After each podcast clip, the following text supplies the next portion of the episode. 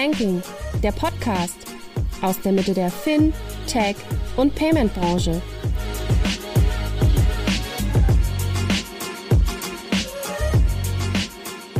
Digital Assets auf dem Vormarsch? Fragezeichen. Digital Assets am Arsch? Keine Ahnung, werden wir wahrscheinlich gleich besprechen. Wir möchten vor allem die Fragen besprechen, befinden sich Digital Assets wirklich noch auf der Testbench oder sind sie schon längst im Markt angekommen? Wir möchten über Wertschöpfungsketten von digitalen Assets sprechen und wie diese sich natürlich von traditionellen Wertschöpfungsketten unterscheiden. Das möchte aber nicht ich machen, sondern ich freue mich immer wieder, wenn wir ganz neue, frische, schlaue Gesichter auf der Bühne haben. Und deswegen stelle ich unsere nächste Moderatorin vor, Philine Paschen. Sie ist Kreditstrukturiererin und Coverage-Bankerin bei der Deutschen Bank hat ihre Karriere nach Stationen in London und Frankfurt auf dem Trading Floor der Deutschen Bank gestartet und hat Stefan Hobbs sehr lange begleitet als Executive Assistant. Er ist jetzt heute nicht hier, aber sie hat ganz tolle andere Menschen mitgebracht, mit denen sie heute sprechen wird. Die Vorstellung übernimmst du aber, liebe Feline. Die globale Marktkapitalisierung aller Kryptowährungen beläuft sich auf über eine Billion Euro. Das ist eine Eins mit zwölf Nullen. Im Vergleich dazu das größte deutsche Unternehmen, SAP, hat eine Marktkapitalisierung von 150 Milliarden Euro. Im Februar begab Siemens das erste elektronische Wertpapier auf der Blockchain. Und im April stimmten 517 Abgeordnete für die Mika-Verordnung. Mika steht für Markets in Crypto Assets und kümmert sich um die Vereinheitlichung von Regeln für Kryptowerte. Genau deshalb ist heute der perfekte Zeitpunkt, um darüber zu sprechen und die Frage zu diskutieren, ob digitale Assets sich auf dem Vormarsch befinden oder eigentlich schon längst im Markt etabliert sind.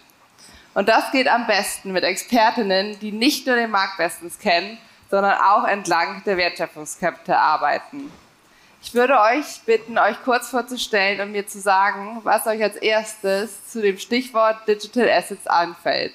Barbara, magst du starten? Sehr gerne. Vielen Dank, Feline, und vielen Dank für die Einladung. Mein Name ist Barbara Schlüter. Ich arbeite seit 2014 bei der DWS, also Deutschlands größten Vermögensverwalter, seit Ende 2020 in unserem digitalen Team, in dem wir uns mit zwei verschiedenen Themen beschäftigen. Einmal mit dem Thema Digital Assets, worüber wir heute hier diskutieren dürfen, von Kryptowährungen bis zu tokenisierten Wertpapieren. Hast ja schon gerade angesprochen, ist ähm, weites Thema. Genau, unser zweites Fokusthema nennt sich Embedded Finance, die spezielle Übersetzung aufs Asset Management im Rahmen von Asset Management as a Service. Genau, und jetzt hast du gerade gefragt, Feline, Digital Assets ist ein sehr breiter Begriff und haben wir auch in deiner Einführung gehört. Digitale Assets, dafür muss man erstmal, glaube ich, definieren, was, was bedeutet das überhaupt? Digitale Assets sind digitale Repräsentationen von Werten und Rechten als Token auf einer Blockchain. Und diese Definition ist sehr breit und deswegen unterscheiden wir bei der DWS in drei verschiedene Arten von, von digitalen Assets, die sich sehr anders ökonomisch und aber auch dann rechtlich einordnen lassen und wo wir, glaube ich, auch während der Diskussion gut unterscheiden müssen, wovon reden wir denn jetzt genau. Da gibt es nämlich in der, in der, im Markt noch keine einheitlichen Terminologien. Und wir sagen einmal, es gibt tokenisierte Vermögenswerte, tokenisierte äh, sowohl Finanzwerte als auch Realwerte. Das könnte zum Beispiel ein digitaler Fonds sein, eine digitale Immobilie, ein digitaler Bond. Das sind für uns tokenisierte Assets. Dann haben wir als zweite Kategorie tokenisiertes Geld, also Fiat-Geld. Das könnte der digitale Euro sein, der vielleicht von einer Zentralbank ausgegeben wird, vielleicht aber auch von einem privaten Issuer. Und dann als dritte Kategorie noch die Kryptowährungen, die du eben angesprochen hast, die es so in der traditionellen Welt nicht gibt, aber die heute rein von der Marktkapitalisierung den digitalen Assetmarkt dominieren. Das wäre es dann erstmal zu mir und zu unserem Blick auf digitale Assets. Magst du weitermachen, Oliver? Mache ich gerne weiter. Ich bin jetzt seit gestern genau zwei Jahre bei der, bei der Börse Stuttgart, dort als Geschäftsführer im digitalen Kryptobereich eigentlich für alles zuständig, was die BaFin landläufig als Marktfolgethemen bezeichnen würde. Davor bin ich schon relativ lange in der Fintech-Szene unterwegs, 2013 den ersten oder einer der ersten deutschen Robo-Advisor gegründet, Warmo, also die Älteren unter euch erinnern sich. Ja. Was, was macht die Börse Stuttgart? Ich glaube, was uns auszeichnet, die Börse Stuttgart ist als eigentlich einer der ersten von den etablierten Spielern schon vor über fünf Jahren in das Thema Krypto eingestiegen. Damals mit der Gründung und Einführung der, der Bison-App, mit dem Ziel, den Retail-Kunden einen einfachen und sicheren Zugang zu Kryptowährungen zu bieten. Und das ist sicherlich bis heute ein ganz wichtiges äh, Produkt. Wir haben da viele hunderttausend Kunden drin, die täglich Kryptos handeln. Heute bieten wir als Börse Stuttgart die komplette Wertschöpfungskette an, bieten das eben auch, das ist ein ganz wichtiger Fokus für uns, bieten diese Infrastruktur eben auch Banken, Vermögensverwaltern, anderen Institutionals an, die wiederum entweder selbst Kryptos handeln wollen und verwahren wollen oder eben gerade auch ihren Kunden wiederum den Zugang zu Krypto anbieten. Genau, was fällt mir zu digitalen Assets ein? Ich glaube, Barbara, ich fand es super, dass du das mal so, so klar strukturiert hast. Ich glaube, total wichtig, über was wir reden. Wenn ich heute drüber nachdenke, glaube ich, oder auch wenn ich als, als Bank drüber nachdenken würde, ja, dann haben wir auf der einen Seite das ganze Thema Krypto und Krypto, das ist heute, wie wir hier sitzen, im Business Case. Ja, das wird heute von den Kunden nachgefragt, da wird heute Geld verdient, da werden heute tagtäglich Riesenvolumen getradet. Und dann habe ich das andere Thema, das andere Thema, über das wir heute sicherlich auch viel sprechen werden, Security Tokens. Das ist ein ganz wichtiges strategisches Thema. Das ist vermutlich heute kein Business Case. Damit verdiene ich heute kein Geld oder vermutlich nur in Nischen. Aber das ist ein Thema, das die Wertschöpfungsketten, so wie wir sie im traditionellen Geschäft kennen, massiv verändern kann. Und das ist ein ganz wichtiges Thema, mit dem sich eigentlich heute jeder Spieler beschäftigen muss, was das zukünftig bedeutet und wie man sich in dieser, dieser Landschaft zukünftig aufstellen möchte. Last but not least, Dorette. Ja, dann ähm, schließe ich die Runde. Äh, mein Name ist Dorette Daume. Ich bin Geschäftsführerin bei Cashlink. Was ist Cashlink? Ich, wir sind jetzt hier in dem Kreis, glaube ich, das unbekannteste Unternehmen. Ähm, wir sind ein Fintech-Unternehmen hier in Frankfurt und einer von Deutschlands äh, führenden Infrastrukturanbietern für die Tokenisierung von Vermögenswerten, was gut zu dem passt, was äh, Barbara ja auch in der Einleitung, in der Einordnung ähm, gesagt hat. Wir bieten die komplette Möglichkeit, digital Wertpapiere zu emittieren und abzuwickeln. Seit 2021 mit der Einführung des elektronischen Wertpapiergesetzes sind wir einer der ersten lizenzierten Kryptowertpapierregisterführer. Super Wort, sollte sich jeder merken. Was bedeutet das? Wir sind ein vollständig reguliertes Finanzdienstleistungsinstitut, unterliegen den gleichen BaFin-Anforderungen wie auch meine beiden äh, Kolleginnen hier und sind damit jetzt in der Lage, die auch die gesamte Wertschöpfungskette der Tokenisierung, Ausgabe, Emission von Wertpapieren in enmaterialisierter digitaler Form vollständig reguliert anzubieten. Und ähm, wir sind eben, ja, ich sag mal, Softwarepartner, Infrastrukturprovider für den Kapitalmarkt von morgen und sind eben, ja, ich sag mal, Partner von Banken, äh, Unternehmen, die mit uns zusammenarbeiten, bauen entweder Digital Asset Plattformen auf oder begeben ihre Anleihen eben auf neuen Rails, so sagen wir es mal. Und in der Einordnung von der Barbara sind wir im ersten Bucket, tokenisierte Assets und Wertpapiere, Vermögenswerte. Und wir haben, ich sag mal, zwei Haupt-Use-Cases, die bei uns schon in Anwendung sind. Das ist zum einen der Alternative Asset Space, sprich Windparks, Solaranlagen, Immobilien, Dinge, die momentan wenig Access haben, werden dadurch leichter accessible für Investierende. Und aber auch, ich sag mal, die klassische Anleihe, für in, in der Bankenwelt. Siemens wurde ja auch schon eingangs gesagt, ist so eine Sache, die über unsere Technik läuft. Ja, genau, das ist eigentlich schon abschließend. Perfekt, danke. Jetzt fiel sehr oft das Wort Wertschöpfungskette. Oliver, vielleicht kannst du uns nochmal durch die Wertschöpfungskette führen, damit wir alle ein einheitliches Bild davon haben und vielleicht auch nochmal die Rolle der Börse Stuttgart dort einordnen. Ja, Gerne. Jetzt habe ich am Anfang auch gesagt, wir bieten die ganze Wertschöpfungskette an, also muss ich auch, äh, muss ich auch liefern, ja. Also was, was, was bieten wir an? Ich glaube, erstmal hat man, hat man drei Sachen. Das eine Thema ist irgendwie Zugang. Ich brauche Zugang zu Kryptowerten. Dort haben wir jetzt zum Beispiel sowohl auf der Retail- als auch auf der Institutional-Seite äh, Broker-Lösungen, über die sich die Kunden entweder natürlich, Bison ist ein echtes Frontend, oder über APIs anbinden können. Dann habe ich das Thema Handel. Ich muss natürlich irgendwo die, die Kryptos handeln. Wir betreiben mit der BSDEX einen voll regulierten MTF, also mit einem richtigen offenen Orderbuch, einen Handelsplatz. Und dann haben wir, und das hat in den, in den letzten Monaten natürlich noch massiv an Bedeutung gewonnen, ein Kryptoverwahrer. Also irgendwo müssen die Sachen ja auch verwahrt werden. Und das machen wir für, ja, machen wir für unsere Kunden. Und ich glaube, das at scale, also das ist, glaube ich, eine besondere Herausforderung, auch die sag ich mal, den Spagat hinzubekommen, auf, auf der einen Seite extrem hohe Sicherheitsanforderungen, auf der anderen Seite aber auch dann jederzeit die Liquidität bereitstellen zu können, die, die erforderlich ist in einem, in einem volatilen Markt. Was wir nicht machen, also wenn wir die ganze Wertschöpfungskette anschauen, was wir momentan nicht machen, ist das Thema Emission, Tokenisierung. Ja, ich glaube, das ist ein, auch ein wichtiges Element, wenn man jetzt die ganze Wertschöpfungskette sich anschaut. Und was wir auch nicht machen, was aber heutzutage auch noch ein wichtiges Element ist, ist die, äh, die Fiat-Seite. Also natürlich handeln die meisten unserer Kunden handeln gegen Euro. Die handeln den Bitcoin gegen Euro. Und irgendjemand muss natürlich, müssen die Euros irgendwie auch ins System kommen. Das heißt, es gibt da natürlich auch nochmal ein Konto da arbeiten wir auch mit etablierten Banken zusammen. Das machen wir nicht selbst. Dann fragen wir doch mal die Expertin für Tokenisierung.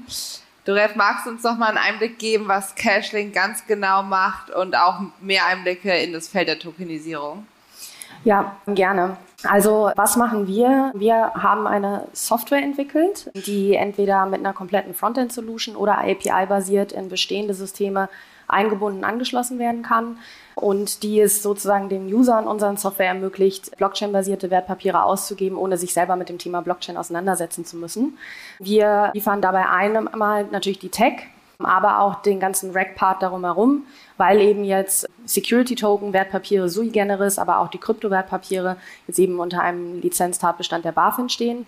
Das heißt, wir äh, bieten die gesamte Compliance darum, machen ein Whitelisting, dass nur KYC-Personen auch diese Wertpapiere erwerben können, etc. Und was ist Tokenisierung? Ich meine, Barbara hat es ja auch eingangs schon gesagt. Die Werte, die mit dem Wertpapier, das auf der Blockchain begeben wird, einhergehen, sind in einem, werden durch einen Smart Contract dann, ich sag mal, tokenisiert. Das ist jetzt nicht so ganz technisch ausgedrückt, aber so der, der Smart Contract auf der Blockchain repräsentiert die gleichen Rechte und Pflichten, die das Papier auch innehaben und perspektivisch und deswegen sind so Dinge wie dann Stablecoin etc. ganz wichtig, können ganzen Transaktionen, die damit einhergehen, auch automatisiert stattfinden. Das heißt, viele Dinge, die aktuell manuell laufen oder aber auch viele Reconciliations stattfinden müssen zwischen den verschiedenen Playern, äh, müssen jetzt nicht mehr stattfinden. Und wenn man das vergleicht mit der alten Welt, und das hat mir auch eingangs gesagt, wir versuchen zu vergleichen, alte, neue Welt, Früher oder in der alten Welt begibt man halt ein Wertpapier, indem man das Papier, ich sag mal, notariell beglaubigt in den Tresor bei der deutschen Börse legt oder bei der Clearstream. Dann wird das in die Giro-Sammelverwahrstelle eingebucht, dann geht es in die Depotbanken und überall finden Reconciliations statt. Äh, und äh, das fällt jetzt, sage ich mal, alles weg, dadurch, dass es entmaterialisiert, Blockchain-basiert, automatisiert passieren kann. Das ist mal so in a nutshell. Vielen Dank. Ich glaube, neue alte Welt ist ein ganz spannendes Stichwort. Barbara, man könnte jetzt ja sagen, Deutsche Bank, natürlich auch DWS sind eher traditionelle Spieler. Wie gehen die mit den Änderungen in der Wertschöpfungskette und auch ganz neuen Playern um? Genau, Wertschöpfungskette ist immer ein interessantes Thema für uns. Wir haben, würde ich sagen, zwei verschiedene Wertschöpfungsketten, die wir uns als Asset Manager anschauen. Einmal auf der Asset-Seite. Die DWS verwaltet acht 900 Milliarden Euro und die investieren wir in verschiedene Assets und sind dort abhängig von verschiedenen Marktteilnehmern, wie zum Beispiel Börsen und auch Fintechs, dass dort ähm, Assets emittiert werden und dann auch handelbar sind, verwahrt werden können. Und das ist eine relativ fragmentierte Wertschöpfungskette für uns als Asset Manager. Und jetzt mit diesem Shift zur Tokenisierung, zu einer anderen technischen Infrastruktur, ist es für uns ganz, ganz wichtig, dass die verschiedenen Marktteilnehmer anfangen, auf diese neue Infrastruktur umzusteigen, dass wir nicht noch mehr oder nicht noch deutlich mehr die Wertschöpfungskette fragmentieren, sondern dass vermehrt auch traditionelle Player anfangen, wie zum Beispiel die Börse Stuttgart, diese neuen Assets und diese neue technische Infrastruktur anzunehmen, damit wir dann, wenn wir zum Beispiel in eine digitale Schuldverschreibung von Siemens investieren wollen, wo Cashlink äh, die Tokenisierung bereitstellt, dass wir die aber dann auch verwahren können, in, in zum Beispiel der, bei dem Verwahrer für den speziellen Fonds. Und da sehen wir einfach noch heute, dass die traditionelle Wertschöpfungskette noch zu einem großen Teil relativ separat ist von dieser Digital Asset Wertschöpfungskette. Und das schafft für uns zusätzliche Komplexität, weil wir können jetzt nicht in allen Bereichen der Wertschöpfungskette anfangen, viele verschiedene Player onzuboarden, sondern wir wollen ja eher die Wertschöpfungskette vereinfachen, als sie weiter zu fragmentieren. Das ist die eine Wertschöpfungskette, deswegen freut mich immer, wenn wir hören, wir bieten die ganze Wertschöpfungskette an. Wir suchen äh, sozusagen auch Marktteilnehmer, die, die uns da helfen können, dann in diesen Bereich zu gehen. Das ist die Wertschöpfungskette auf der Asset-Seite, wo wir investieren. Und dann haben wir noch eine zweite Wertschöpfungskette auf der Fondsseite, auf der Anteilsscheinseite. Also wenn wir dann in diese 8 bis 900 Milliarden Euro als DWS investiert haben, geben wir Fondsanteile oder strukturierte Produkte aus, in die dann unsere Investoren investieren können. Und hier ist auch wieder zum Teil eine ähnliche Wertschöpfungskette und zum Teil auch ein bisschen andere Wertschöpfungskette mit Fondsplattformen, mit, mit verschiedenen Vertriebsplattformen. Und auch hier müssen wir gucken, wenn wir als DWS sagen, wir glauben an eine tokenisierte Zukunft, wir glauben, dass in Zukunft Investoren vermehrt über Wallets in unsere Produkte investieren wollen, können wir nicht alleine entscheiden, dass wir tokenisierte Produkte ausgeben wollen, sondern wir müssen gucken, dass die Verwahrstelle, dass der, äh, die Vertriebsplattform, dass die verschiedenen Teilnehmer in dieser Fondswertschöpfungskette mitziehen und, und uns das auch ermöglichen, letztendlich dem Kunden dann in einem Tokenformat anzubieten, in unsere Produkte zu investieren. Und das ist tatsächlich heute für uns ein ganz, ganz großes Thema, dieses Wertschöpfungskettenthema, weil, weil, weil es einfach so komplex ist, so fragmentiert schon in der alten Welt und kurzfristig jetzt erstmal noch komplexer in der neuen Welt wird, mit natürlich der Endvision, dass die Wertschöpfungskette gerade im Trading- und Post-Trading-Bereich schlanker wird, transparenter wird und effizienter wird. Danke. In der neuen Welt, Oliver, braucht man Börsen überhaupt noch? Aufgrund des DLT-Regimes können Marktteilnehmer jetzt ja direkt an den Issuer herantreten. Was denkst du? Was denke ich? Ja, auf jeden Fall. Also ich glaube, man muss ja zwei Sachen trennen. Also ich glaube, Börsen per se oder die Börsenfunktion, lass mich das so sagen, ich glaube, das ist das Stabilste in der ganzen Wertschöpfungskette, weil ich meine, was macht eine Börse? Die bringt Angebot und Nachfrage zusammen. Eine Börse sorgt dafür, dass Handel stattfindet und dass es einen liquiden Zweitmarkt gibt. Glaube ich super wichtig. Das wird es immer geben, egal in, in welcher Assetklasse. Die, die Frage ist vermutlich, sind das noch die klassischen zentralen Börsen oder bewegen wir uns irgendwie hin zu dezentralen Börsen? Gibt es ja auch, könnte man sich auch vorstellen, wer diese Marktplatzfunktion wahrnimmt.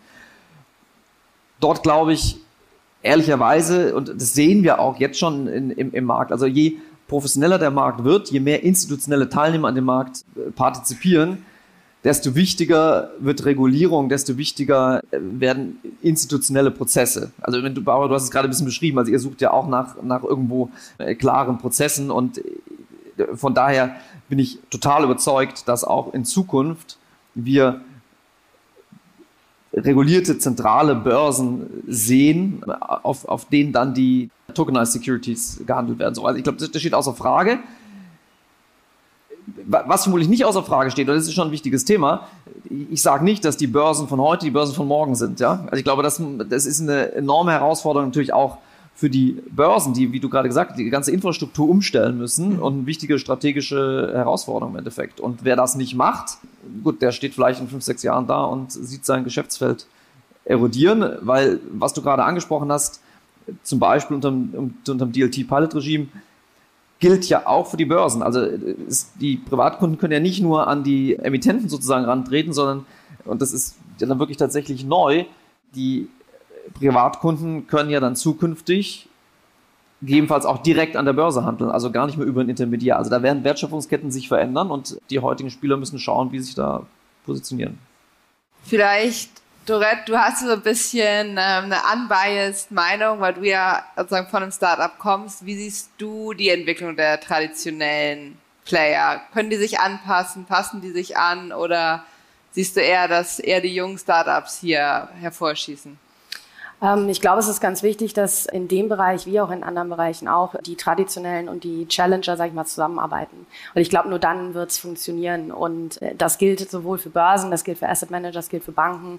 Die, die brauchen alle die neue Infrastruktur. Wir können die liefern, wir können aber nicht die Marktgröße vielleicht jetzt schon äh, bringen. Also insofern Zusammenarbeit ist da ganz wichtig.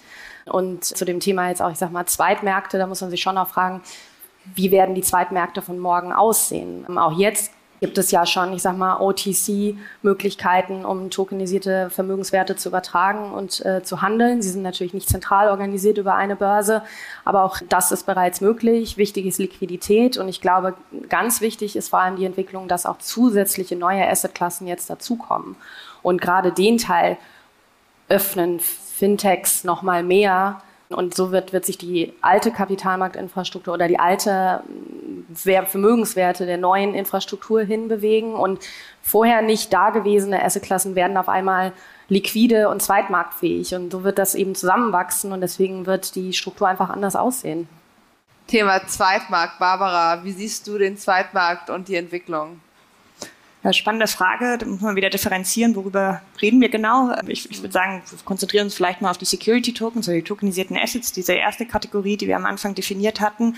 Da ist neben dem einen Problem, was wir eben besprochen hatten, diese sehr fragmentierte und teilweise parallele Wertschöpfungskette, die wir für digitale Assets sehen. Ist eine zweite Herausforderung, gibt es denn einen liquiden Markt? Weil wenn heute der, der Finanzmarkt ist ja jetzt nicht wahnsinnig ineffizient heute. Es ist, äh, die meisten Assetklassen sind, oder es gibt viele liquide Assetklassen, die, die effizient aufgebaut sind. Und da ist jetzt die Frage, wenn wir erstmal parallel eine zweite Wertschöpfungskette aufbauen, wo erst erstmal punktuell nur Teilnehmer an, an, dieser zweiten Wertschöpfungskette teilnehmen, wie können wir dort auch sicherstellen, dass wir Liquidität haben? Weil gerade aus unserer Sicht als fiduziärer Asset Manager ist es natürlich wahnsinnig wichtig, dass wir uns nicht verschlechtern in, bei den Assets, in die wir investieren. Also zum Beispiel der Siemens Siemens-Bond, der am Anfang vorgestellt wurde. Wenn wir heute in einen liquiden Siemens-Bond investieren und dann in einen tokenisierten Siemens-Bond, der weniger liquide ist, dann müssen wir das auch unserem Investor gegenüber rechtfertigen. was, was jetzt genau die Vorteile sind, die wir kurzfristig, über die langfristigen Vorteile sind sich, glaube ich, alle, alle einig, aber kurzfristig damit erreichen können. Und, und deswegen ist es ganz wichtig, dass dass verschiedene Liquiditätsprovider, sowohl Börsen als auch OTC-Provider, anfangen, in diesen Bereich zu gehen, die Wertschöpfungsketten mehr integrieren und wir dort auch einen liquideren Markt bekommen, sowohl für Assets, die heute schon liquide sind, also liquide Schuldverschreibungen, liquide Aktien, aber dann auch, und das hast du angesprochen, Dorette, das Thema Alternative Assets, was ja ganz mhm. häufig besprochen wird im Bereich Tokenisierung. Könnte es sein, dass durch einen schlankeren, effizienteren Kapitalmarkt, durch diese Blockchain-Technologie, dass alternative Assets vermehrt auf einem Zweitmarkt gehandelt werden. Das sind heute noch sehr viele Zukunftsszenarien. Die spannende Frage wird sein, können wir das tatsächlich implementieren und wie sind die ersten Schritte dort in die Richtung zu kommen? Ist es jetzt erstmal, dass wir uns auf diese Alternatives Assets fokussieren und, und dort probieren, die Liquidität zu erhöhen, was, was super spannend wäre aus Asset Manager Perspektive? Oder sind es doch die liquiden Märkte, die wir uns erstmal anschauen, also zum Beispiel die Siemens-Schuldverschreibung und, und probieren, die auf die Blockchain zu heben und dort genügend Marktteilnehmer auf die Wertschöpfungskette zu bekommen, um dort auch die gleiche Liquidität sicherzustellen. Ein ganz neues Thema Regulatorik. Nach dem EWPG, MIFID II, DLT Pilot Regime wurde jetzt ja auch Mika verabschiedet und schließt eine Lücke zu vorher nicht regulierten Assets. Sie soll weltweites Vorbildpotenzial haben. Was bedeutet Mika für euch, für euer Businessmodell? Und denkt ihr, dass diese Verordnung einen Vorbildcharakter vielleicht auch weltweit haben kann? Oliver, willst du starten? Ja, kann ich gerne machen. Also was, ich bin total happy grundsätzlich, dass sie jetzt endlich verabschiedet wurde. Glaube ich, total wichtig. Also erstmal wird es der europäischen Kryptoindustrie einen ordentlichen Schub verleihen, weil eins ist vollkommen klar, Regulierung ist die Basis für Mass Adoption, Regulierung ist die Basis für Institutional Business. Und ich glaube, wir haben eine, das ist schon eine ganz gute Sache, die da entstanden ist. Vielleicht hier und da ein bisschen unklar noch in der Auslegung, das muss jetzt kommen, aber klare Leitlinien. Da unterscheiden wir uns jetzt massiv von dem, was wir in den USA sehen. Das unterscheiden wir uns massiv von dem, was wir teilweise in, in Asien sehen. Und daher kommt es ja, was du gesagt hast, was absolut wahr ist Momentan schaut erstaunlicherweise die Welt mal auf Europa und äh, insbesondere sogar auf Deutschland, wo wir, glaube ich, auch dort schon noch einen Tick weiter sind. Und ich, ich, hoffe wirklich, dass wir das jetzt ummünzen und nicht in alter Tradition uns verwursteln und dann doch in fünf Jahren wieder jemand anders äh, da, da vorne steht. Aber ich glaube, die Ausgangs Ausgangsbasis ist gut. Was bedeutet es für uns noch? Es bedeutet für uns ein harmonisierter europäischer ähm, sozusagen äh, Kryptoraum. Ja, das gab es bisher nicht, bis jetzt absoluter Flickenteppich.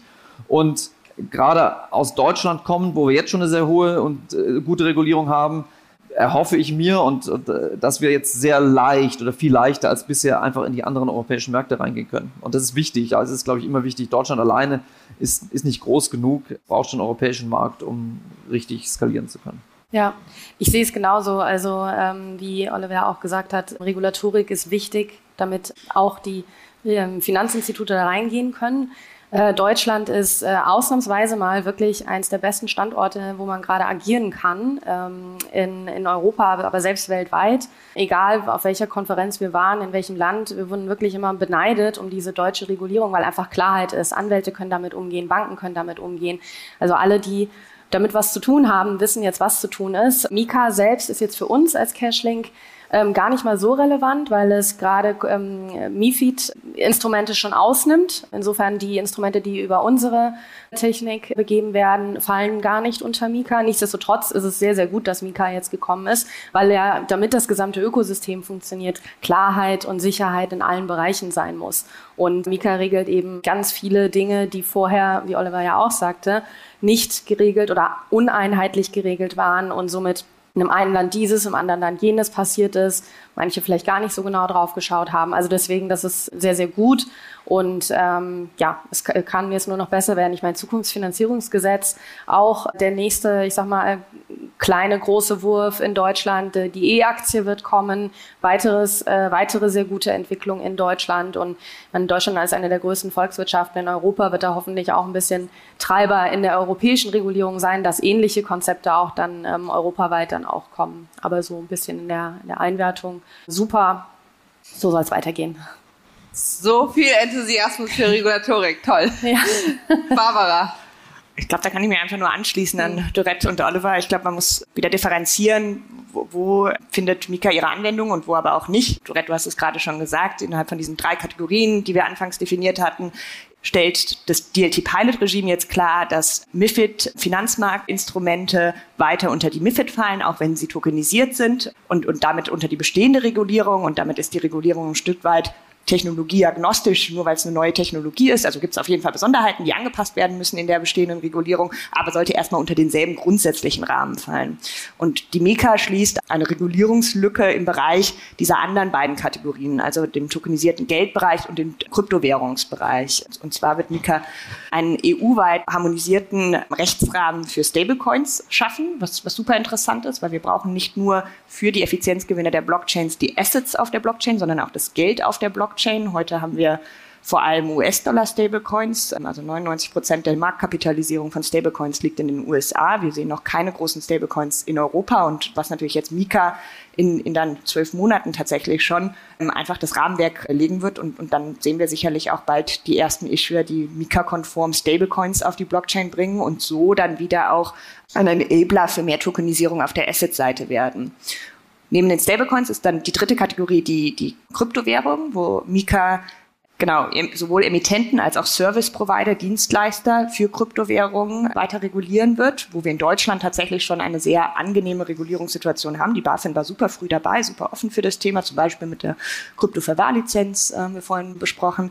Und da ist es jetzt wichtig, und das hat Oliver auch schon beschrieben, dass einfach wir ähm, der, der, Kapitalmarkt ist nicht national nur konzentriert, sondern es ist ein internationaler und in dem Fall dann ein EU-weiter Kapitalmarkt, dass wir EU-weite Richtlinien haben, wo wir dann sozusagen zum Beispiel eine Kryptoverwahrlizenz auch passporten können in andere europäische Länder. Und da haben wir, glaube ich, in Deutschland eine super Grundlagenarbeit mit der BaFin gemacht und heben das jetzt auf die nächste Ebene, dass wir das EU-weit standardisiert haben.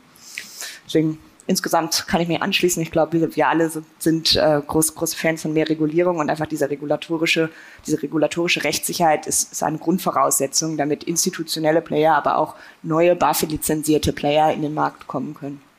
Vielen Dank. Hättet ihr denn aber auch Kritik an Mika? Ihr habt es jetzt sehr gelobt. Ist es wirklich, schafft es diese europäische Vereinheitlichung? Passt es zu den alten Verordnungen wie dem EWPG? Oder fehlt da vielleicht auch noch was? bin jetzt selber kein Mika-Experte. Ich glaube, Mika wurde ja sehr, sehr, sehr lange diskutiert. Und äh, da ist natürlich die Frage, ist das alles harmonisiert, die verschiedenen Bestandteile in der Mika und, und wie integriert sich das dann wieder in die bestehende Regulatorik? Ich glaube, das haben wir beim EWPG und haben auch schon öfters mit Cashlink diskutiert, gut gesehen. Da, da wurde ein neues Blockchain-spezifisches Gesetz geschafft in Deutschland für Security-Tokens was eine super Voraussetzung war, viel gelobt wurde. Und dann aber in der Praxis bei der Umsetzung gab es dann doch kleinere Themen, wo, wo es Fragestellungen gab, wie, wie genau integriert sich das jetzt, wie, wie auf auch Level 2 und Level 3 von Verordnungen harmonisieren wir das. Das wird es bei der Mika sicherlich auch geben. Aber das, die wichtige Aussage ist, wir, wir haben Mika, wir haben in 12 bis 18 Monaten auch dann die Anwendbarkeit von, von Mika und dafür eine sehr gute Grundlage. Die Arbeit ist damit halt noch nicht getan. Es geht, es geht weiter, würde ich sagen. Ja. Und ich glaube, was, was normal ist, also wenn man die Mika im Detail liest, ist es jetzt auch kein, kein Genuss in allen äh, Bereichen. Ja, es ist äh, ziemlich lang und weil man halt versucht hat, viele Dinge da, da reinzustopfen. Und es gibt schon eine ganze Menge Punkte, da, da wird es auch auf Auslegungsverordnungen ankommen. Also ich meine, wir haben das Thema, was, was nur, nur um eins mal rauszuziehen, ja, was uns umtreibt rund um Staking. So, das ist unklar. Also wenn man dann die Mika reinliest, ist es unklar. Da wird nicht klar zwischen Staking und Lending unterschieden, zum Beispiel, was ja, sagen wir, von einem Risikoprofil und äh, sehr unterschiedliche Sachen sind. So, und da wird es jetzt darauf ankommen, wie, wie wird das ausgelegt. Und, und da gibt es schon noch die, den einen oder anderen Fallstrick, theoretisch. Ja, also ich glaube, das ist noch nicht, nicht vorbei. So, und, und dann muss man schauen, ich meine, du hast es gesagt, weiß nicht, vielleicht, vielleicht kannst du noch da näher drauf eingehen. Also es ist ja tatsächlich so, dass die Mika die Dinge, die andersweitig gecovert sind, nicht covert. Also MIFID, alle MIFID-Produkte sozusagen sind ja nicht in der Mika drin. So, da weiß ich nicht, inwieweit es auch da nochmal dann unter Umständen in, zwischen, diesen Verordnungen dann Widersprüche gibt, weil natürlich in, in, unserem Ökosystem die Sachen schon irgendwo äh, zusammenlaufen. Also wenn ich jetzt, du, du sagst, du willst Verwahrer haben, der alles verwahren kann zum Beispiel, ne? und mhm. dann habe ich aber trotzdem läuft es, dann habe ich technisch als Verwahrer, äh, kann ich das, den, den Security-Token verwahren, genauso wie ich den Cryptocurrency-Token verwahren kann, befinde mich aber unter Umständen äh, in unterschiedlichen rechtlichen Regimen, die ich mhm. da berücksichtigen muss. Ja, nee, absolut. Also erstmal an sich stimme ich voll und ganz zu. Es ist gut, dass jetzt was da ist, was etwas regelt. Und wichtig ist, wie bei allem, auch ich sag mal, was wir tun oder wie wir generell arbeiten, iteratives Vorgehen. Es ist gut, wenn etwas da ist und dann sammelt man die Praxiserfahrungen, dann kippt man das ein in den nächsten Gesetzgebungsprozess und dann kann man es überarbeiten. Und genau diese Schnittstellen oder Stellen, wo dann diese Gesetze, Regulierungen aneinander reiben oder stoßen oder was jetzt das richtige Wort ist, die, die werden sich finden müssen, die werden auch erstmal, sage ich mal, aufploppen und alle gucken sich an, oh, was machen wir jetzt? Aber äh, es wird dafür Lösungen geben und gerade Mika, MIFID versus dann vielleicht EWPG, da ist so die Frage dann, wie verhält sich das vielleicht, wie du auch sagtest, also als Crypto Custodian verwahre ich ja Cryptocurrencies, Security Token zur gleichen Zeit. Ich kann auch die privaten Schlüssel von Kryptowertpapieren sichern dann brauche ich eine Krypto-Verwahrlizenz und wahrscheinlich auch den Crypto Asset Service Provider unter Mika. Dann ist schon die Frage, braucht man dann zwei Lizenzen auf einmal? Kann das anerkannt werden? Wie geht dann Passporting? Genauso aber auch muss man DLT-Pilot-Regime auch nochmal daneben liegen. Und da entstehen auch Fragen, wie verhält sich das zu nationaler Gesetzgebung? Wenn man sich irgendwie anschaut, jetzt können Wertpapiere über das DLT-Pilot-Regime emittiert werden, aber auch unter dem EWPG emittiert werden. Ist es die gleiche Art Wertpapier? Ähm, wer darf da jetzt was verwahren? Wer darf damit was machen? Wer darf emittieren? Also insofern, das sind äh, sicherlich Fragen, die sich dann ja, die noch zu klären sind. DLT Pilot Regime ist aber ja, ich sag mal, auch erstmal nur eine Sandbox, also eine Testumgebung, wo technisch ausprobiert werden soll, wo Regulatoren lernen können, die Marktteilnehmer auch lernen können und die auch nochmal ganz neue Rollen definieren, die es momentan ja auch so schon nicht gibt, beziehungsweise in einer Rolle jetzt auf einmal vorherige drei verschiedene Rollen definieren und wer darf das dann alles und wie funktioniert das mit den anderen Rollen? Also das sind wirklich, das sind Fragen, die wird die Praxis zeigen, aufbringen und dann wird es dafür aber auch Lösungen geben und deswegen ist es trotzdem gut, dass es diese Gesetze jetzt gibt und man kann sie ja nochmal anpassen. Also viel besser als fünf Jahre an einem Gesetz entwickeln, das rausbringen und dann ist es komplett praxisfern und keiner konnte es vorher ausprobieren. Also deswegen ist es, ist es gut und jetzt können alle ausprobieren und Perfekt. Bevor ich dem Publikum die Chance gebe, auch Fragen zu stellen, wäre meine letzte offizielle Frage. Das Panel heißt ja On the Test Bench, digitale Assets auf dem Vormarsch. Wie seht ihr das? Befinden sich digitale Assets wirklich nur auf der Testbench oder sind sie eigentlich schon im Markt etabliert? Wollen wir so einmal nochmal rumgehen? Sehr gerne würde ich wieder zum Anfang referenzieren. Da muss man, glaube ich, differenzieren. Über was redet man jetzt bei Digital mhm. Assets? Kryptowährungen, du hast es auch anfangs gesagt, mit über einer Billion Marktkapitalisierung ist natürlich eine signifikante Marktkapitalisierung. Ich würde sagen, im, im Krypto-Ökosystem natürlich nicht mehr auf der Testbench. Sie kommen jetzt, werden mehr und mehr integriert in das traditionelle Finanzmarktökosystem, aber da, da gibt es einen Business Case heute. Das ist eine relevante Marktkapitalisierung. Wenn wir im Bereich Security Token oder tokenisierte Wertpapiere schauen, dann ja, würde ich ganz klar sagen, heute noch auf der Testbench. Es passiert super viel in dem Ökosystem. Es wird vor allem viel Infrastruktur gebaut, wie zum Beispiel von Service- ähm, und Infrastrukturprovidern hier von Cashlink und, und der Börse Stuttgart. Aber wir sehen noch keine großen Marktvolumen. Genau. Ich, ich, ja, ich, ich würde, es, würde es ganz ähnlich sehen. Ich glaube, Cryptocurrencies ist der Tipping Point längstens erreicht und wenn, ich meine, wir reden ja mit sehr, sehr vielen Banken, äh, Vermögensverwaltern, da, da sind auch ganz viele Projekte, die gerade laufen. Ne? Ich glaube, wir werden in den nächsten, das, das ist aufgegleist, also in den nächsten 12 bis 24 Monaten werden da ganz viele Angebote kommen. Ich glaube, das, das fehlt ja noch ein bisschen zu, zu dem Thema Mass Adoption, dass die traditionellen Spieler auch entsprechende Angebote haben. Also ich, ich bin überzeugt, in den nächsten äh, zwei Jahren wird es normal sein, wenn ich Cryptocurrencies kaufen will, dann kann ich auch zu meiner Sparkasse gehen, dann kann ich auch im Zweifelsfall ähm, oder zur Volksbank oder sonst was. So, ich glaube, das ist, das ist da. Ja, so.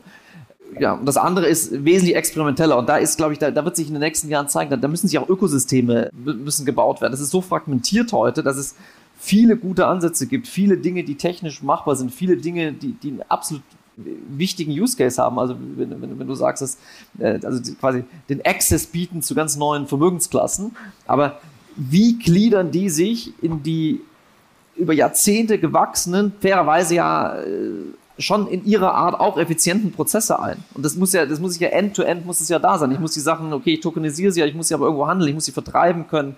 Ich glaube, und das wird schon noch ein paar Jahre dauern, bis es, bis das durchgehend möglich ist. Ich stimme auch voll und ganz zu. Ich glaube aber, dass die gerade die tokenisierten Vermögenswerte jetzt wirklich kurz davor sind, auch, auch groß zu werden. Also ich meine, alleine bei unsere Rails sind schon, ich weiß, es sind kleine Zahlen für große Institute, aber ich sag mal, für uns sind 100 Millionen Volumen und irgendwie 27.000 investierte Personen und irgendwie über 100 Emissionen in Anzahl schon auch eine hohe Zahl. Also insofern ist es up and running, es läuft, es funktioniert und man kann es nutzen. Und jetzt äh, müssen es einfach auch nur noch alle nutzen. Und es wird die Dinge äh, vereinfachen und ich sehe es, es ist an dem, also aus meiner, unserer Sicht ist es, ich sag mal, ähnlich wie, ich sag mal, das Festnetztelefon. Als jetzt Mobilfunk kam, haben die Leute ja auch gesagt, ich kann doch telefonieren. Warum soll ich das denn jetzt haben? Und dann kam das Smartphone, dann hieß es ja, aber wieso soll ich denn jetzt Fotos machen können? Und Herr Internet und so, ne? Und jetzt läuft jeder mit seinem Handy 24-7 an der Hand rum. Also, und ich meine, klar, das Festnetz besteht trotzdem noch. Es hat sich nur nicht weiterentwickelt. Und so sehen wir es mit der neuen Kapitalmarktinfrastruktur. Die alte funktioniert, ähm, die neue wird aber einfach neue Geschäftsmodelle und Möglichkeiten mit sich bringen, an die wir heute noch gar nicht alle denken können. Und manche komplett visionäre Menschen, die haben das alle schon in ihrem Kopf und wir teilen, wir bauen jetzt die, die, den Grundstock dafür und insofern würde ich sagen, ein Schritt weiter als Testbench, aber sicherlich am Anfang. Super, danach kann nichts mehr kommen. Wollen wir noch mal öffnen zu Fragen oder weitermachen? Ganz gerne. Also natürlich erstmal einen ganz herzlichen Applaus an die Runde. Vielen Dank. Genau, und äh, dann habe ich noch eine Frage. Und zwar, wir hatten ja jetzt in der vorangegangenen Keynote, sind wir sehr auf das Thema Metaverse eingegangen. Wie ist denn so eure Einschätzung auch gerade, was solche Technologien angeht, auch gerade wenn man mit generativer AI arbeitet, auch im Hinblick auf neue Zielgruppenerschließung, was das Thema angeht oder Sales Funnels oder wie auch immer. Wie steht ihr dazu? Ist das, wenn ihr jetzt natürlich gesagt habt, oder zumindest das Abschlussstatement von Dorette, wir sind über die Testbench hinaus, aber trotzdem noch irgendwo am Anfang, ist das dann so noch ein Schritt zu früh, Metaverse? Wie würdet ihr das einschätzen? Ich glaube, die Zahlen, die am Anfang im, im Panel genannt wurden, die waren ja beein also große Zahlen teilweise, große Prognosen, wie, wie groß könnte das Metaverse wachsen, aber wie viele, nicht nur unbedingt im Metaverse, aber generell auf, auf, auf digitalen, Minecraft war, glaube ich, das Beispiel, auf, auf verschiedenen digitalen Plattformen, digitalen Spielen auch. Und wir wollen natürlich als Asset Manager unsere Kunden dort erreichen, wo sie sind und, und dort auch bewerben. Und deswegen sind wir da agnostisch. Wir, wir gehen dahin, wo die Kunden sind. Wir haben zum Beispiel auch ein Metaverse-Produkt, das investiert in Public Equities, die mit dem Metaverse miteinander verbunden sind. Ich glaube, ein ähnliches Beispiel von einem Wettbewerber von uns wurde hier vorgestellt. Und da ist natürlich, kann man dieses Produkt vielleicht dann auch in solchen Plattformen bewerben und dort auch Education betreiben, was ja auch gestern hier ganz viel auf der Bühne diskutiert wurde, um einfach direkt diese Zielgruppe an das Thema Investieren äh, heranzuführen und direkt einen Connect zu haben. Deswegen auf jeden Fall, ich sehe da Verbindungen, die, die wir als Asset Manager gerne nutzen möchten. Ja, ich kann ihm nur zustimmen. Wir glauben ganz fest daran, dass der Weg, wie wir investieren, wird ein anderer sein in den nächsten Jahren, als es in der Vergangenheit war. Ich meine, gestern war das Thema viel Embedded Finance. Wir sagen Embedded Investments. Also man kann dann eben, egal auf welcher Plattform, auch ja das eine Wertpapier oder hier noch in den Solarpark oder ähm, die Siemens-Anleihe, also was es dann halt ist, investieren. Und dafür werden die Plattformen, die auch im Metaverse entstehen, ganz wichtiger auch, ich sag mal, Vertriebskanal sein. Und das ist das, was ich meine. Es wird sich einfach ändern, wie Geld investiert wird, wie Wertpapiere gehandelt oder vertrieben werden. Und das ist auch ein ganz großer Teil davon. Und dafür ist es dann wieder gut, dass es eigentlich, sag mal, eine neue, also dass diese Technik dann mehr kompatibel ist als mit der alten mhm. Technik. Ich sehe ganz viele Anlageberater bei Fortnite dann hinter mir herlaufen und mich gleichzeitig beim Spiel beraten. Äh, neue Technologie macht es möglich. Oliver, du willst auch noch was dazu? Ja, ja also ich, ich, ich glaube, ein Aspekt, den ich da spannend finde, aber ich, ich, mir fällt schwer einzuschätzen, wie, wie, wie nah wir da dran sind. Also ich glaube, ein Aspekt ist an Metaverse und den Gaming-Plattformen dort entstehen ja sozusagen nativ digitale Assets. Also das finde ich ganz interessant. Wir reden auf der einen Seite ja, wie, dass wir Assets, die es gibt, sei es jetzt gut, Windpark ist natürlich was sehr Reales, aber auch meinetwegen reale Wertpapiere, die man dann tokenized und sie sozusagen damit auf die Blockchain bringt. Wenn ich in Metaverse denke und, und, und, und Gaming-Bereich, dann habe ich dort ja den Punkt, da entstehen ja in einem digital, bin ich in einem digitalen Ökosystem, in einem digitalen Ökosystem entstehen digitale Vermögensgegenstände. Also meinetwegen, ich bin irgendwo in Decentraland und ich, mittlerweile sind die Werte gesunken, nehme ich an, aber es gab da auch mal horrende Grundstückspreise und so weiter und so fort. Ja, also das finde ich, wenn man, wenn man jetzt drüber nachdenkt, wie sich was entwickeln kann und finde ich das schon spannend, weil ich da viele Dinge die wir ja sonst haben, wo ich mir immer, immer, immer zwischen der realen und der digitalen Welt hin und her springe, wo ich mir damit überlege, wie ich den Euro, den realen, dann doch in die digitale Welt bringe. Das habe ich ja eigentlich in diesem, habe ich im, im Metaverse und auf den Gaming-Plattformen nicht, weil ich dort rein im Digitalen bin. Also gesehen finde ich das, was, was die Adoption Curve angeht, super spannend. Wie, wie weit das weg ist, I don't know. Weiß ich.